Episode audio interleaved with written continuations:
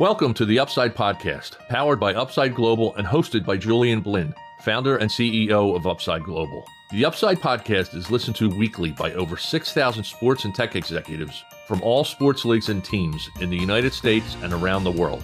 Julian has been developing technologies for professional sports teams for over 10 years and has worked for major tech companies along with sports tech startups. In each episode, Julian interviews global leaders in sports to share knowledge on emerging technology in the sports industry and how these technologies can help improve the performance of individuals and organizations, both on and off the playing field. And now here's your host, Julian Blinn. So today we have the honor to interview a group of female sports performance experts.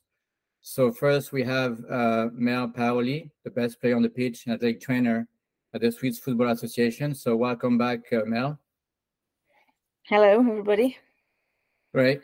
Thank you, Mel. And then we have uh, Dr. Christy uh, Fer- Fernandez Cull, the CEO of uh, DaVinci Wearables, uh, an AI wearable device for women athletes and teams. So uh, welcome, Christy. Thank you. Fabulous to be here. Great. Uh, thank you. And then uh, we have Shavini, uh, who is the CEO of uh, OxiWear, the maker of the world's first wearable device for continuous real-time monitoring of oxygen uh, during motion. So welcome, Shavini, as well.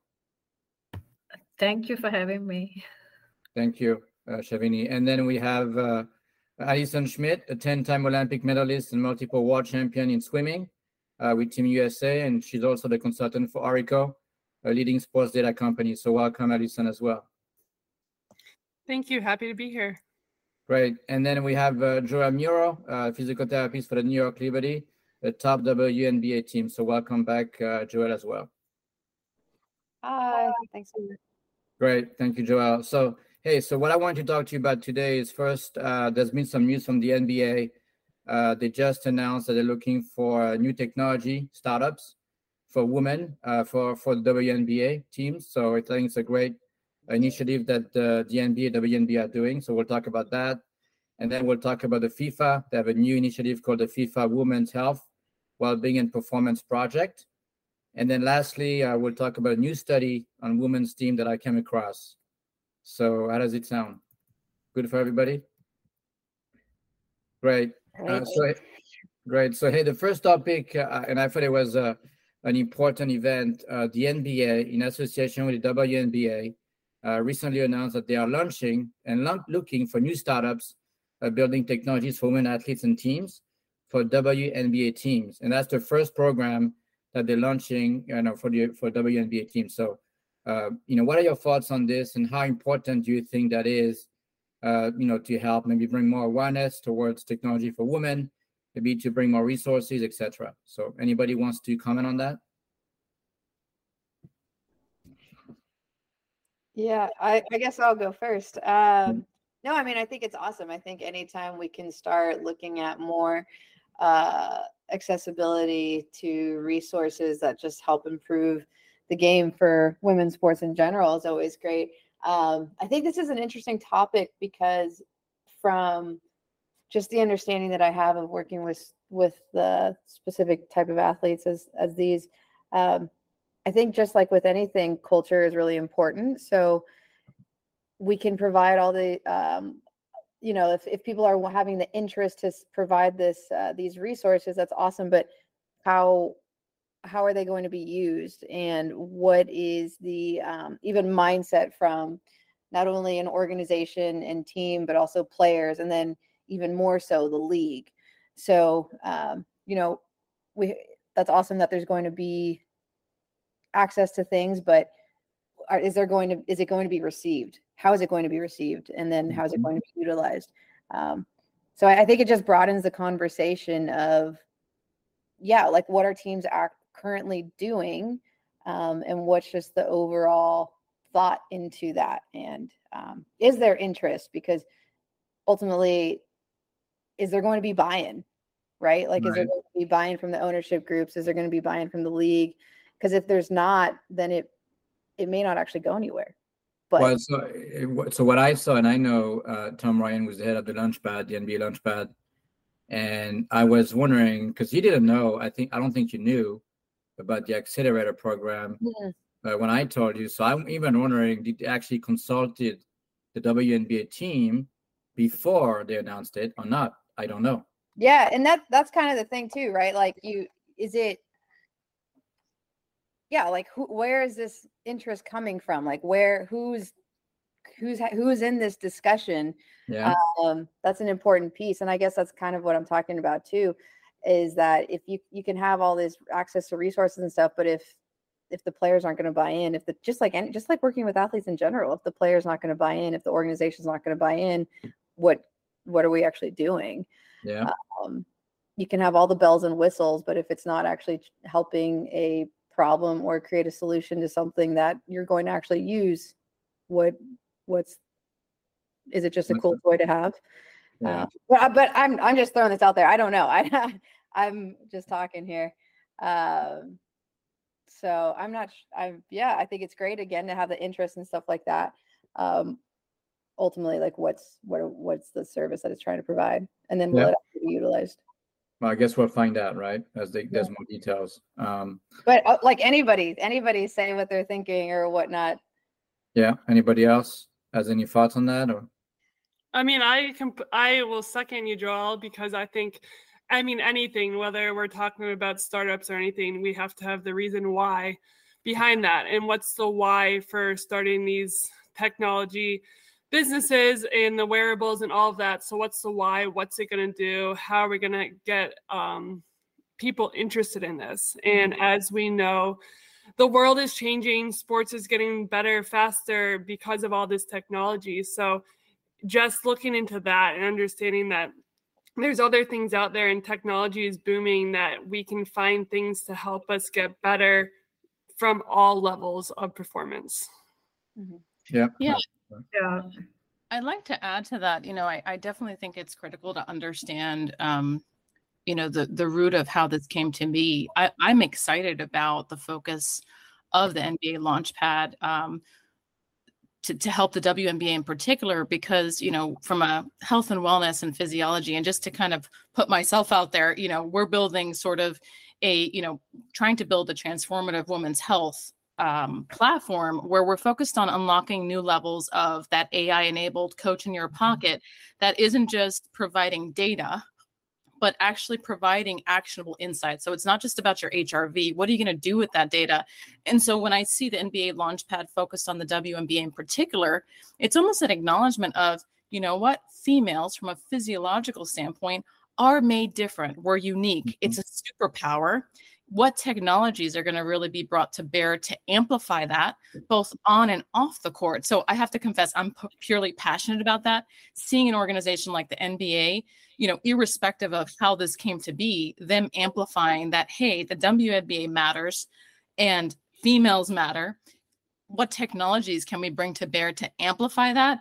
You know I, I, I hear ev- what everyone's saying. I'm just excited, clearly, as you can see. Yeah. Yeah, no, totally. And I didn't want to sound like I was being negative at all. Uh, I guess I was just trying to bring up the point of. I think what historically there has been some. Um, again, this is just from my small experience. There's almost been like hesitation from utilizing technology, also from not only just a price point, but also utilization and what you're actually going to get out of it. So I guess what I'm just saying is, I love. I'm so excited and happy that there's this thought process but like kind of to Julian's point, do people even know that this is happening? And then um like do people even know that this is happening? And then also do people truly understand what's the benefit of it? Mhm. Because if they don't understand those things, then there people aren't going to use it. So Yeah. how how are we what are we doing to then educate, right? All the stakeholders that mm-hmm. could utilize this stuff.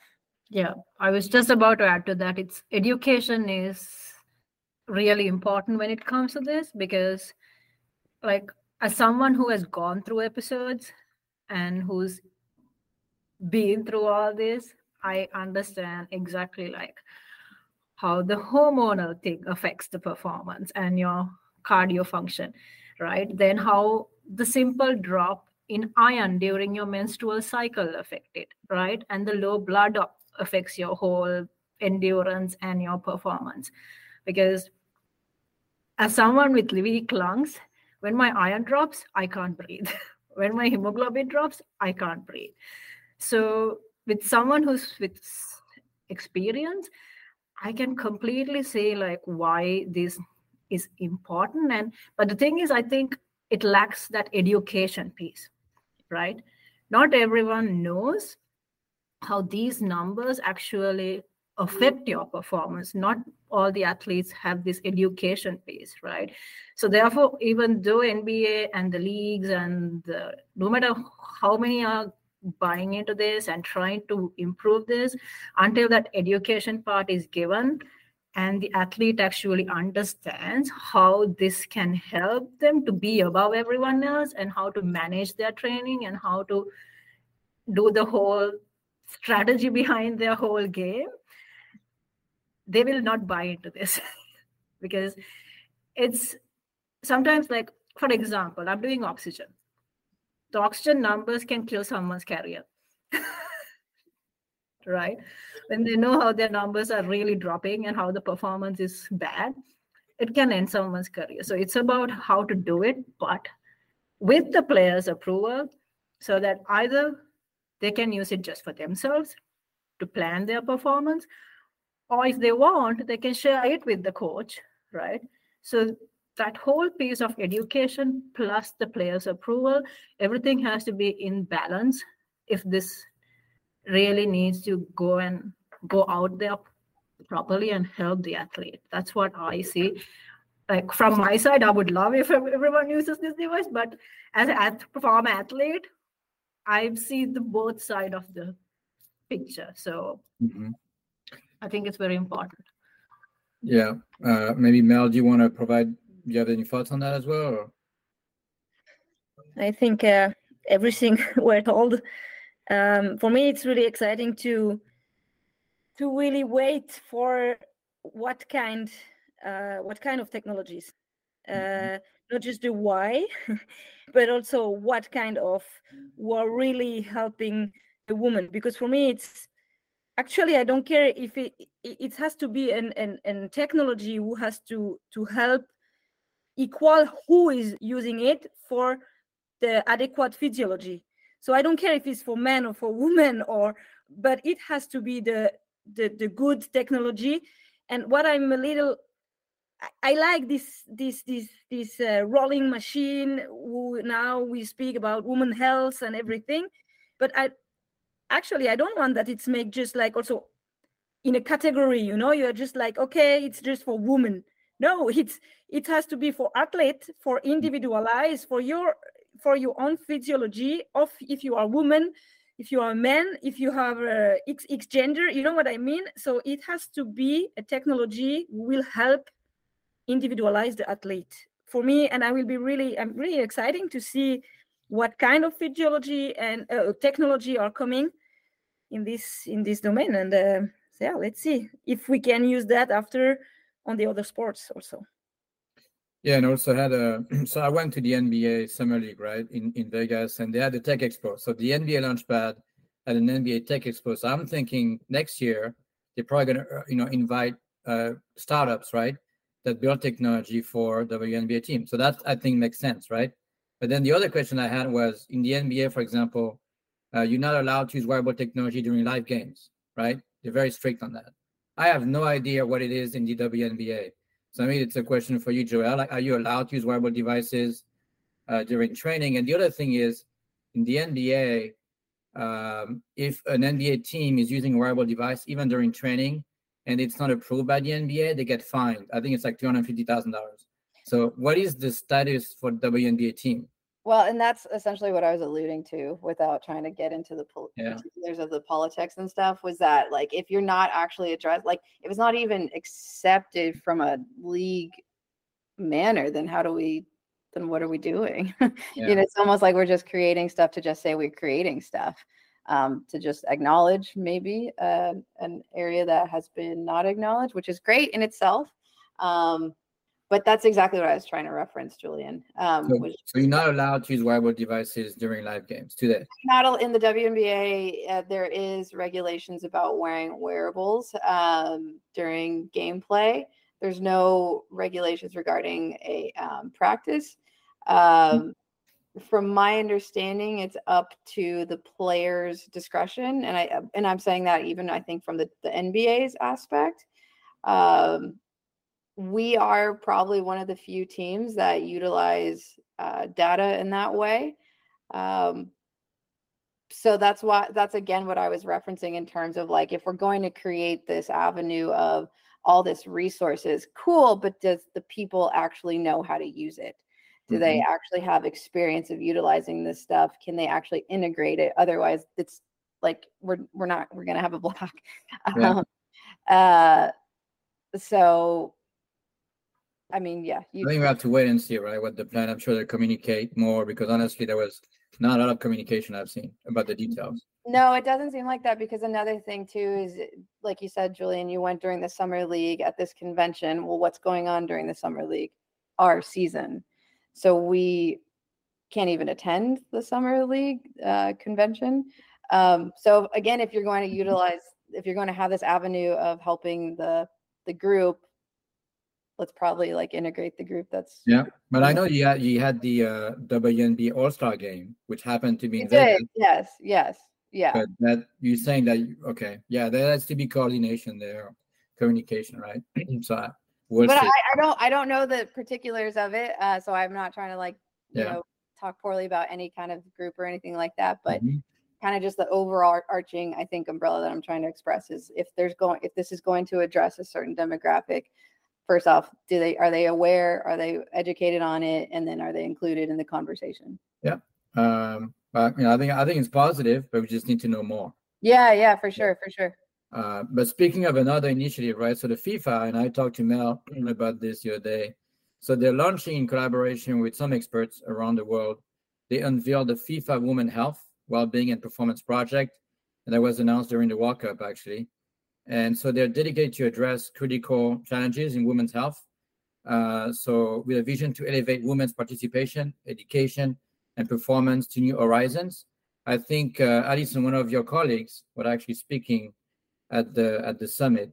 Um, so, how important is this initiative from FIFA? Do you think is it going to help to accelerate, you know, education towards challenges faced by women's team? Is it going to help to drive you know more research. We talked about research today.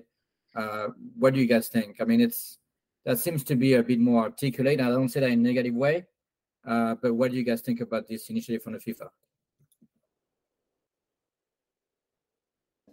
If if I go with that first, um, mm-hmm. I think I think it will be really an accelerator. That's my opinion, because of what we see in this World Cup also what the Australian girls, what the Matildas does, was much more over the, the soccer. It was really pushing the the women's sports and the, this this celebration and all together and be the be the model for the women women sports general in Australia. And um, I think after that we saw also I think two weeks after the government of Australia raise 200 million uh, mm-hmm. dollar for the women's sports for the research for the women's sports and i think it's it's the, the fifa with this visibility what the soccer at this point is is on the machine is rolling and i think this project they are doing this education project this this um, empowerment project everything everything will help to rise the women health and the women sports in general. So I'm I'm sure that this will be a really really good stuff, a good beginning to help to open new opportunity for studies, research, and so on. Yeah, that's a good point. Anybody else wants to uh, follow up on that? Yeah, I mean, I think what we're seeing is a critical mass. And I think Nike also uh, published an article this past summer where the the drop, you know, there are inflections, right? So there's clearly an inflection in people really being interested in seeing women in sport. There's an inflection to understand why clinical studies have fallen short of including females, right? And then we mm-hmm. also have sports performance, right? So clinical studies falling short, including females, just in research at large. But when it when you overlap you know woman playing female physiology identified folks you know uh, playing sports and also trying to understand their bodies from a hormonal health standpoint i mean the statistics don't don't lie they're statistics right mm-hmm. so we're seeing this critical mass again i'm i'm excited that not only WNBA, but now FIFA uh, is involved. And really, the crux here is, I think, to your point, Mel, right? It's it's this personalization. Uh, let me keep me honest, ensure that I'm not misspeaking in terms of reiterating what you said, but you said it really nicely. Like, let's think about physiology at large, uh, but let's think about how physiology really plays a role in almost creating negative effects right not only physically mentally and socially right so to the to the point on acceptance we're I don't know, you know, from from 20 years ago, you know, we just weren't, I wouldn't say allowed, but it was frowned upon to actually talk about hormonal health, let alone our differences in physiology. And so once we start to normalize, let's talk about why our health and the personalization of our health and all these metrics are important to us, then we create this flywheel effect to say, okay, people want to learn more clearly because people are wearing wearables. But then what do you do with that information? Honestly, I don't think to many of what folks have said on this thread, like, okay, I have my HRV. What does that what does that mean? Okay, it's low. Or my oxygenation when I was sleeping was low to the point where I should be concerned. Do I go see a healthcare provider or not? And so I think all of this has a critical mass. I mean, time will tell, you know, what the result is, but clearly at least we're getting the attention, right? That has been lost for over 30 years. Yeah, I think I can add to it because someone who's actually working on the FDA side, even when it comes to clinical trials, they don't, it's just the numbers are based on the business model, the market segment of who buys it. And even on the skin, like for example, when it comes to oxygen, it changes based on the gender, based on your skin tone, everything right? But the clinical protocol doesn't even have that. It only had 80% light skin and 20% dark skin. Mm. Right.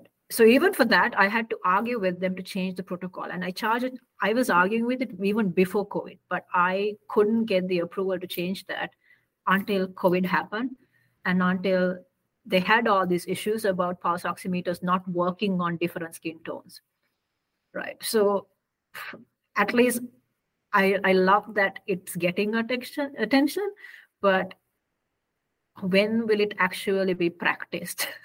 or like you know, that's the biggest question. Like they're saying we are helping women, they're saying we are doing this, but when will it actually go into practice? And that's something I'm really waiting to see. Because for example even the covid vaccine it was tested for men but women were having so much of complications. I am one of them. I ended up in the icu after the vaccine. Because my menstrual bleeding just wouldn't stop my hemoglobin dropped to 2 and i couldn't even talk when i talked i was passing out so that's the thing so it has if all the trials and everything needs to be inclusive right so far without talking, but still it's not in practice. So I would love to see where this talk will actually convert to the walk. Mm-hmm. Yeah, good point. That's a very good point. Um, uh, I mean, the one comment I would make about just technology for women in general, right? If you look at maybe Mel the World Cup in in in Australia, New Zealand, I think the majority of the teams, I think, were tracking menstrual cycle. They had you know a number of technologies, right? So I think there's been kind of a step forward. Yes or no? Would you agree with that or no? Yeah, it was a it was a, a step forward with that for sure. There is some teams who are now it's normal to track the menstrual cycle. It's like here in this circle for us, it's normal. Everything is no. For me, it's everything is like normal. But when I go to the practice, when I when I go to just in Switzerland, just in the little Switzerland, just trying there to go into practice.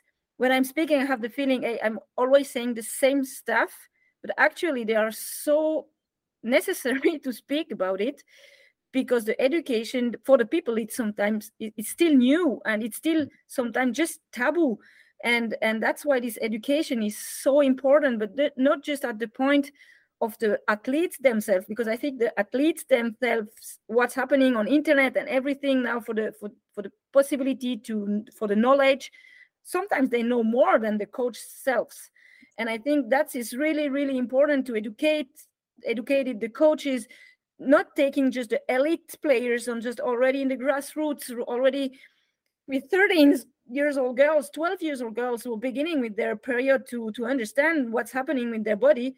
And they will have this mindset and it will be in uh, let's say 10 years normal. But we have to we have to go first up but also same time down because yeah. So it's it's in the world cup yes my, we spoke about this but at the same at the same time you wanted to to speak about it also in the media you know with the with they speak about that oh the swiss swiss team is tracking but i don't want that they just reduce our work to the menstrual cycle like mm-hmm. they lose because they had their period you know so it's it can be the good point to to speak about it but because the society is still not ready sometimes to hear it then they just like you know take it like again you give like some feed to for criticism. That's part of the game. I take it but the take home message is just an information and, and, and good monitoring tool that we can have as a woman to help to to to to train better to feel better to to regenerate better. And um, that has to be the take home but um, yeah we are that's why we are making this group and that's why we're yeah. speaking about that yeah. And I, and I think just like for the fact that you said like it's not about you lost because of menstrual cycle. Okay how do we actually avoid them from losing because of the menstrual cycle right? For like understanding everyone's the timelines and during that time adjusting their whole nutrition plan so that okay they're losing this hemoglobin they're losing the iron during this time we need to boost it up right? So I, I, I because that's how to be honest that's how my I, I have a severe cardiovascular disease. That's how my doctors manage me. During my menstrual cycle i'm on heavy dose of iron. So my cardio function doesn't fall off right? And it's the same like for any woman that it drops. So it's about how you it's not about saying oh if they lost because of the period how to avoid them from losing because of the period. That's what's important. Yeah that's why the education is really really important so we go a step in this sense and i think the the soccer like the um, basketball is exactly the same it's growing up it's it's giving this possibility this visibility to help the women's sports also. And all the Olympian champion like Allison, who, who, individual sports and and tracking them and speaking out about this, like Mikaela Shiffrin also on skiing and so on. It's so important because they are the they are the let's say I don't know how we say that in English, but they go out and they speak about that. So the girls are like, oh yeah, I have to try and to think about that also. Yeah, you're the role model. I think it's important. Anybody else want to uh, comment on that before we jump on the next topic? Or yeah, yeah, just quickly, and and and granted, um, not trying to like um overly advocate here, but to to your point, Mel, like we created this champions network, which it's it's not for any gain other than to pay it forward, right? So a lot of it is made of made up of collegiate athletes, high school athletes, professional athletes after you know off field and off the court um and it's them elevating you know we didn't there's a lot of data being taken on athletes at large mm-hmm. how much of that data do they have access to actually it turns out few and far between which is a whole nother you know topic that we won't i won't dive into um, but what about their data after they don't have a team of coaches and physical trainers guiding them, right, to try to be that best athlete. Now, if we bring physiology into the mix, you know, it's sort of a platform that we've created to say, what would you like to tell your younger self or the the future female athlete of what they should be mindful of, right? And what you're concerned about right now or should have been concerned because there's there's a whole like overtraining which is a source of a lot of the injuries right and and crossing those thresholds so i mean there's so many topics that we can kind of delve into and i think to your point mel and i think joelle you highlighted you know that education, that socialization. It's okay to talk about it, not to emphasize the weakness, but rather to draw on the education as a strength, right? Yes, this was happening. And, and to your point, Shavini, like, here's how we augmented. Anyway, I just thought I'd put it out there. We, we have like a champions network to say, like, pay it forward. What is that woman's health or physiological quote um, that you'd like to amplify? and so that's yep. that's a little way that we're trying to trying to elevate that to make it okay and normalize you know what would you like to talk about and say yeah yeah like no, great points um so hey uh the next topic i want to talk and i think we touched on that the last time a little bit uh, there's been some uh, you know women's sports has been seeing really high growth uh the last couple of you know years the fans are really getting more involved in sports uh, for women across different leagues. For example, the WNBA application monthly active users grew 147% last year. Uh, the WNBA also um, achieved double digit growth in partnership revenue this year.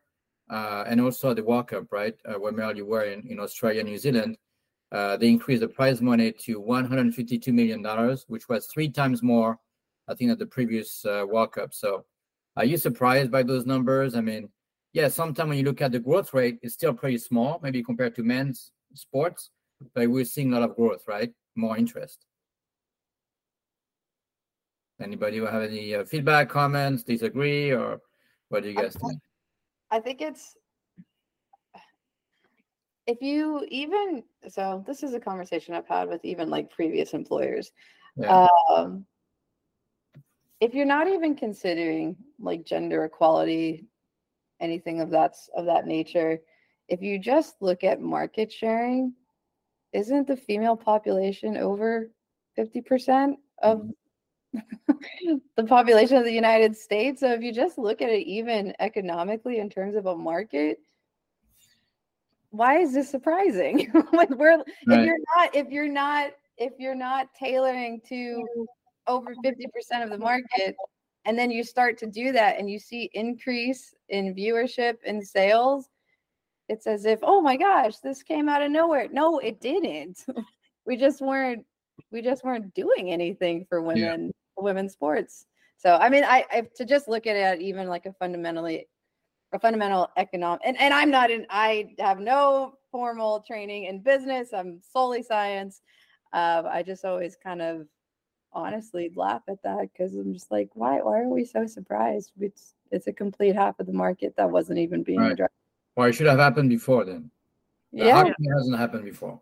Yeah, I was I was going to tell the same thing. It's not a surprise at all because it's just that it's there, but they didn't get the media presence and the visibility that they needed for their fans to even follow them or see them or they didn't have because unless you go in person there was no way for them to do it for the women's stuff before. But now finally they are getting the media share that they need they actually deserve. So more people especially on the international level like if i'm from sri lanka i could see nba but i couldn't see any WNBA matches mm.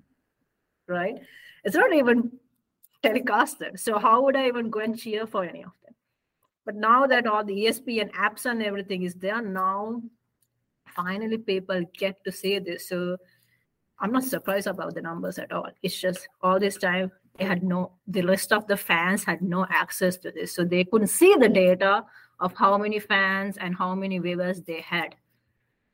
Is it uh, because the media were not interested in broadcasting that content about women's games? Yeah. I mean, I I can't give a you know, hard factual answer to that, but were we getting media? No. So I don't know. yeah. but I mean, even from just a personal experience of being here in Brooklyn and um, the New York City area, I, the thing that I also think is so interesting too is that it's not just women, it's not just kids. Truthfully, when I go about my day in the city, I honestly see more men wearing Liberty jerseys. I see them wearing the orange hoodie with the, the W. Um, so I think there's also just this notion where it's only women and and you know kids that are the fan base is not accurate. Um, again, I can't give you the hard statistics on that, but I've you know I've seen st- stats, especially recently, like with all the growth of the WNBA and the World Cup and so forth. But also just on a personal level, I mean, it's I, we have so much support from men. Um, so I, I just think again, it's kind of it's that it makes sense when you just create accessibility to a market that wasn't even represented. Well, I think you know when I went to your New York Liberty game, I was just uh, amazed. There were just so many men, right? Not just women are going to the game. Uh, Yeah, it was almost more than half, or half were men. Yes, a- and like I t- and even on non-game nights when I go out for you know dinner and drinks with friends, like I see guys wearing our jerseys as Yeah. they would wear a Knicks jersey or a jersey for another team, and and I I, go, I, mean, I know I'm biased, but Julian maybe you can attest to this. I can tell you, I've never been to a WNBA game before, but I was like totally surprised. Like I was not expecting. And it, the game was more fun than watching an an NBA game. I shouldn't say that. But that's exactly what I was just gonna say. Mm-hmm. I will not name names except the Mavericks. I'm a Dallas Mavericks fan. I'm from Dallas. Yeah. But our experience is phenomenal. And it's because the fan base, it's because their energy, their interaction, like Yeah. it's it's crazy. And you know, I love just seeing all these stats from not only just this women's basketball side, but like the women's World Cup and things of that nature, where it's just like how much more how much more do we need to see before we stop saying, "Oh my gosh, I'm so shocked at this." Is it really shocking? It's not.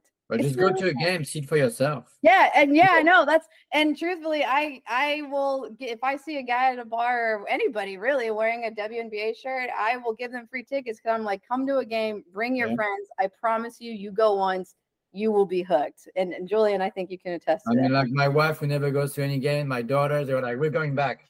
yeah, So I think you, you know, uh, yeah, I can tell. I mean, other usually when I tell them go, let's go to a game, they come back, say, "I'm not going back." yeah, Yeah, and I, I, I, I- I think like that video that they shared, the whole flight that was going to Australia, just cheering and watching the Matildas win the game, right? yeah. It was more men, right? the whole totally. flight was just screaming and watching the Matildas win the game. So it's just all this time, no one could watch those. Now Right. everyone can watch it. Hundred percent. Um, anybody else has any comment on that before we move on to the last topic? Or Yeah, I'm agree with you, Joelle. It's really, it's really, um, the audience is, it's, it's, it's not just women. In the, in the soccer is exactly the same. Um, we we played uh, for one week against um, the world champion against Spain in Spain.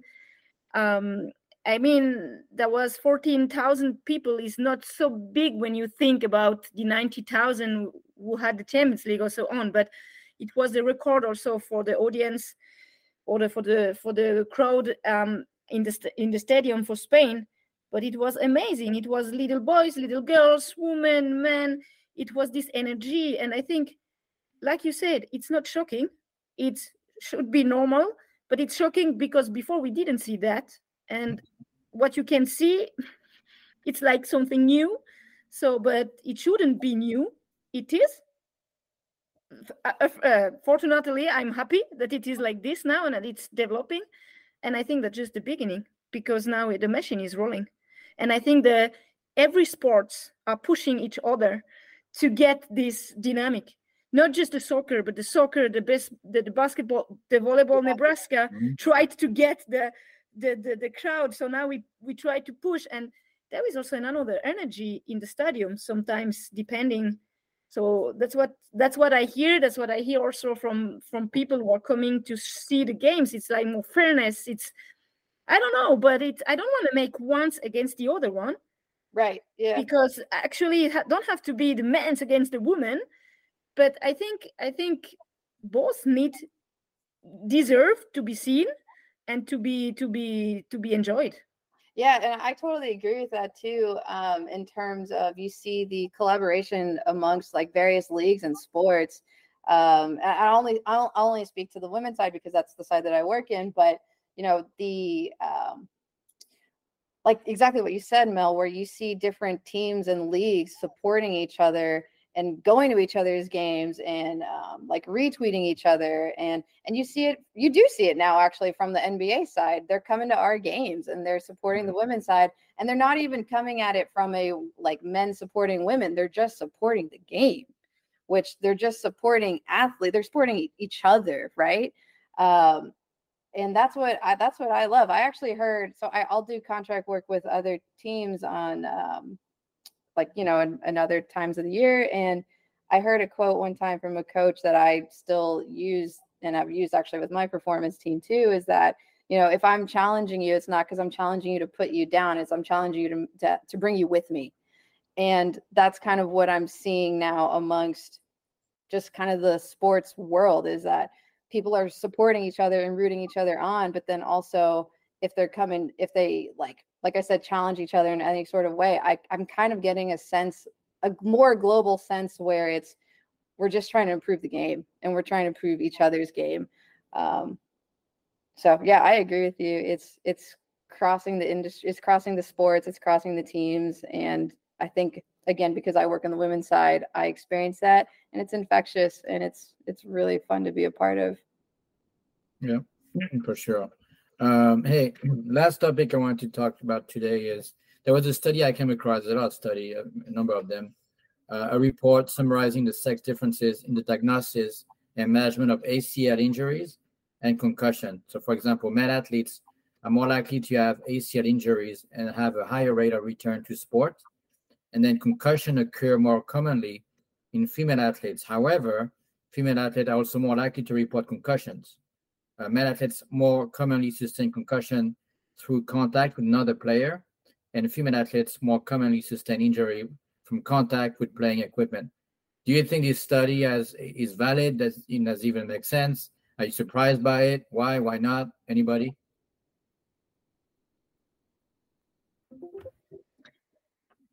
It's the hormonal and the mass and everything. A woman, it's just the whole structure and how we are built, right? Yeah. So for like our hormones, especially estrogen, affects everything, right? And so during reco- the because we don't have enough mass, the chances of us getting the ACL injuries is higher than men. And at the same time, because of the hormones, the time it takes for us to recover is also higher than men. right? Mm-hmm. So it's just basic bioscience. So it's not exactly. It sounds like it's not that interesting, which I think brings up the, the the the topic of can we have more, you know, more studies towards women, more relevant studies, right? And that's the typical case, kind of a study that where you know what, the so what, right? Yeah. Yeah, I think also just kind of what we've talked about already as a group in this discussion is the importance of individualization. Um, so I think Mel, you said it where it's awesome that we're looking at male and female, but let's also just consider the athlete as a person as a whole and looking at not just their gender, um, their biological gender or whatnot, but also just who they are and what makes them work. And so, in terms of, you know, females reporting more than males, I mean, again, that's where you, I think, just want to look into what makes that person who they are emotionally, psychologically, um, how they receive feedback, how they like to give feedback. I think that's really um, where this kind of, we've just all already touched on that where it's it's you can you can consider it as male versus female but also more importantly like who is who is the athlete as a whole? Because mm-hmm. every every athlete is different. Yeah. Psychologically physically right? As a human being right? Uh, and and kind of even um, I think Christy, you might have touched on it, like this the stigmas behind certain things, you know, like the stigmas behind talking about certain topics that maybe uh, a male grew up being more comfortable talking about that stuff versus a female. Well, what does that really come down to? It just comes down to the, the stigmatization of communication. And so it's really just communication. Like what how can we help improve those and really how can we just create an environment for people to feel comfortable in expressing their um, what they're feeling and what they're reporting um, especially when you do come re- re- especially when you are working with concussion right because it is so symptom based um, it is really important of having those good relationships that are trusting um, and knowing that you know the person feels like they can um, like they just feel like they're getting good care and quality um, otherwise if they don't feel that there's good communication amongst us i'm going to talk regarding let's say a, team that i work with like if their athlete doesn't feel like there's good communication amongst a performance team then they're probably not going to be very responsive regardless. Reg- kind of like what i was talking about before you can have the, all the bells and whistles but if the person doesn't buy into the process they're it's not even going to matter.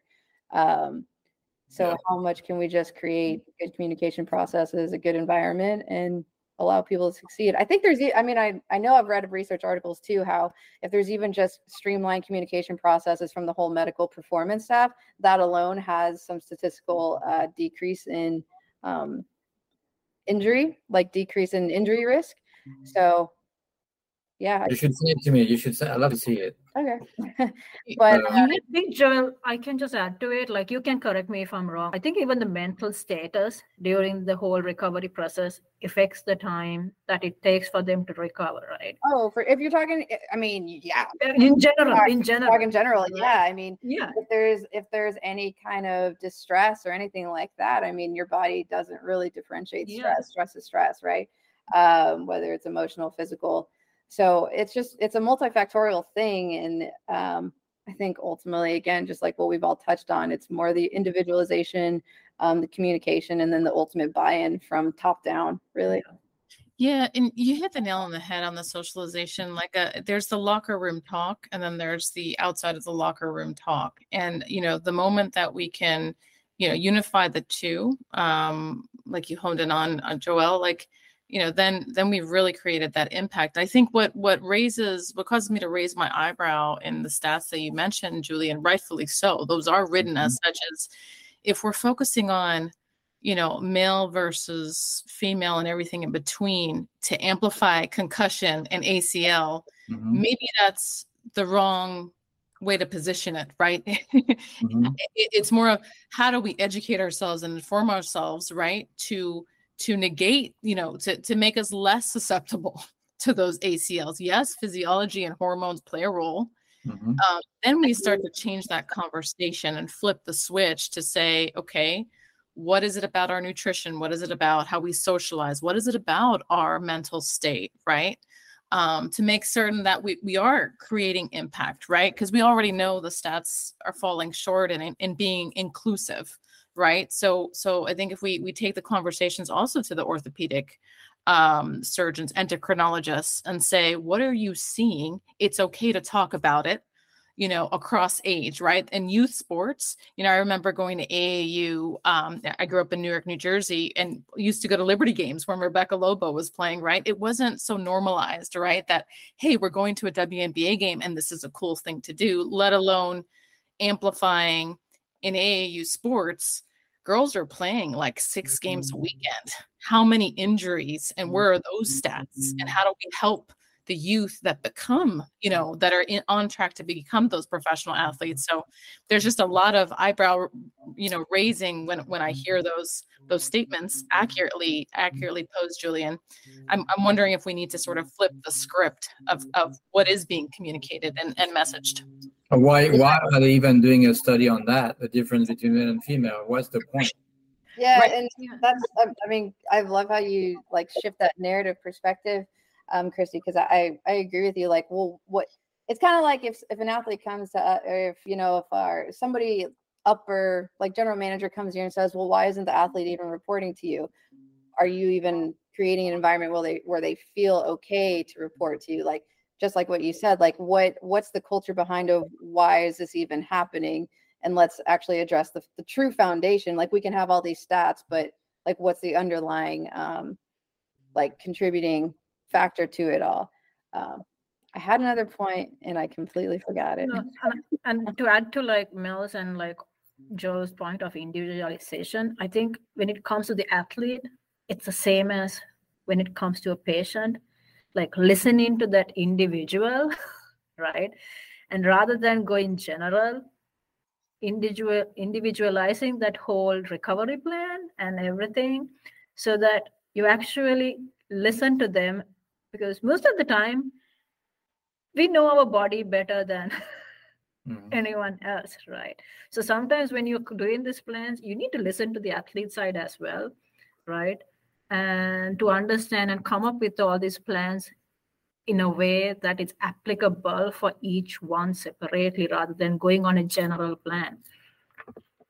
Yeah, and and I think and I remember now, yes, absolutely, like what you're saying, Shavini, where lots of times when people ask me questions about what I do, honest, I truly say a lot of times it's really not rocket science. It's just I listen to them and what they tell me, I most most of the time actually just do because especially at the level of the athletes that I work with, they know their bodies so well that I, I it's I should listen to what they're saying and what they're telling me and what they're thinking, right? Like I'm not them. I I did not get them to at this point in their career being at a WNBA final. I've only worked with them for 2 years, right? So um, whatever they've been, especially the veterans, whatever they've been doing has been working. How can I just help supplement and maybe provide a little bit more guidance of something that might be missing a little bit?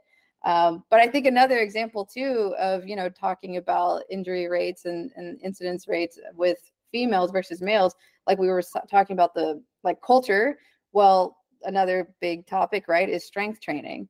Um, historically, women aren't really. It's not. It's not you. We don't really grow up being told, "Oh, you get in the gym and you work out a ton," right? That's not. It, it might be nowadays, um, but I mean, even when I was young, I was the only girl in an all boys soccer team. Like girls, there wasn't really a girls soccer team in Dallas, Texas. Um, but I played on the all boys team. So my point of that is even within my 30s 30 some odd years of life like that's has shifted mm-hmm. dramatically um so just what's the fundamentals of the culture that we maybe should take more of a look at um mm-hmm. to create those foundations really yeah well, that's a good point. Um anybody else has any uh, clothing remarks any thoughts? No? But yeah probably just just like this this kind of comparison between one versus the other one was probably needed at the beginning mm-hmm. to shock to shock to see hey there is a big gap. Hey we have to pay attention on that hey watch out bad woman happening so much more because of blah blah blah. And i think now we are one step further i in the research and everything. Okay now we know that. We can't hear that anymore because that it's okay. We paid attention and now we have to go more in this in this what we speak about what you all three speak nice about. I don't want to repeat it but i think it's really this point. It was needed to shock and sometimes when you educated you still need this shock argument to just make clear to the people hey there is a difference so we mm-hmm. have to pay attention on that and, and okay there is a difference this is another individualize what I have in front of me and what how can I help? Yeah, I exactly. Think... It's it's now about walking the talk. Yeah. I mean, I think it comes down to action because, and especially, I mean, being on this call where I'm not the scientist on the call and I'm the athlete on the call, but um, being able to translate that research where to even general population of people who work out just casually um, but understanding that it, because even if we do have accessibility to, those resource, resources it's understanding the differences in each person is very crucial for providing appropriate diagnosis uh, management of sports related injuries in both female and male athletes. Yeah and you're right. You said female and male athlete. No no different i mean yeah. right? Yeah. And to be able to have this research now that is i mean back in 2008 when i was first on the olympic scene and i trained with a mostly male team and a male coach and i they would always ask how we would train differently and it was always schmitty puts her head down and just works hard but not ever understanding that i maybe i should be training a little bit differently or maybe when i was bleeding too much and was anemic there could have been some changes but just really putting your head down and doing that work. And I know at the beginning of this call, um, someone stated how we're not using period as an excuse, and that's always my um, biggest message is that they're not going to change the finals. They're not going to change uh, the Olympic Games. They're not going to change whatever competition you have just because you're in your period. So how can we um, make those symptoms manageable and keep you at your highest performance during your period and during your menstrual menstrual cycle. Mm-hmm. Yeah, and I think yeah. That's why it's so important you are in this group listen because you are the voice of the athlete and that's exactly this. You are the perfect example that if you train like a male it can work because you make your gold medal. You know what i mean? So actually your head your coach i don't know him at all but can say what i should train another woman in another way? Because it works. Mm-hmm. but you the perfect way to say yes it works but but perhaps if we took it a little differently or make it like this you don't even know what you could make more. You know what i mean?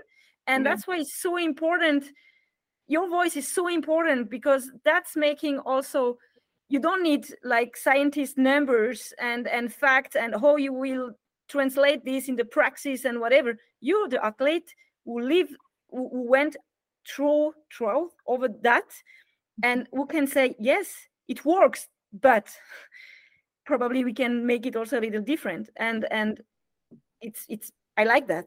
I understanding that. that timeline too. I really appreciate that because understanding. I mean, I started training with him at 15 years old, ended at 31 years old, and so all those phases between those ages was. I mean, it was learning myself and my body, but also him learning. Oh, this isn't like you're not as easy as a guy to train. Um, so I think he had to definitely go through a lot of learning aspects of it too, especially towards the end of my career when I realized that I was having uh, female health problems as well. I mean, this that's actually pretty. I, I just got super excited because thinking about it. I mean, I don't know how this just occurred to me, but like it's one of those like duh moments where if you know female athletes have been trained a certain way based off of a demographic that isn't them can we like how cool is that to think of all the amazing things that are possible when we start to truly individualize and tailor. Like that just actually got me super excited. Like if if things if like things are like popping off now, like imagine what's gonna happen in a few years. Like this is cool. Mm-hmm. Yeah. Generations to come have a lot of great things to look forward to. Yeah.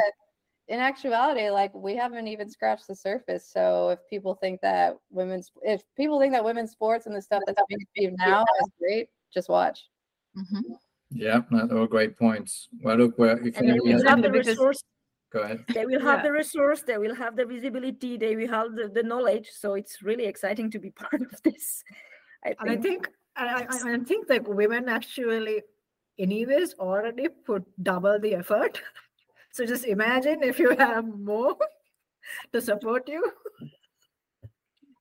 For sure. Yeah.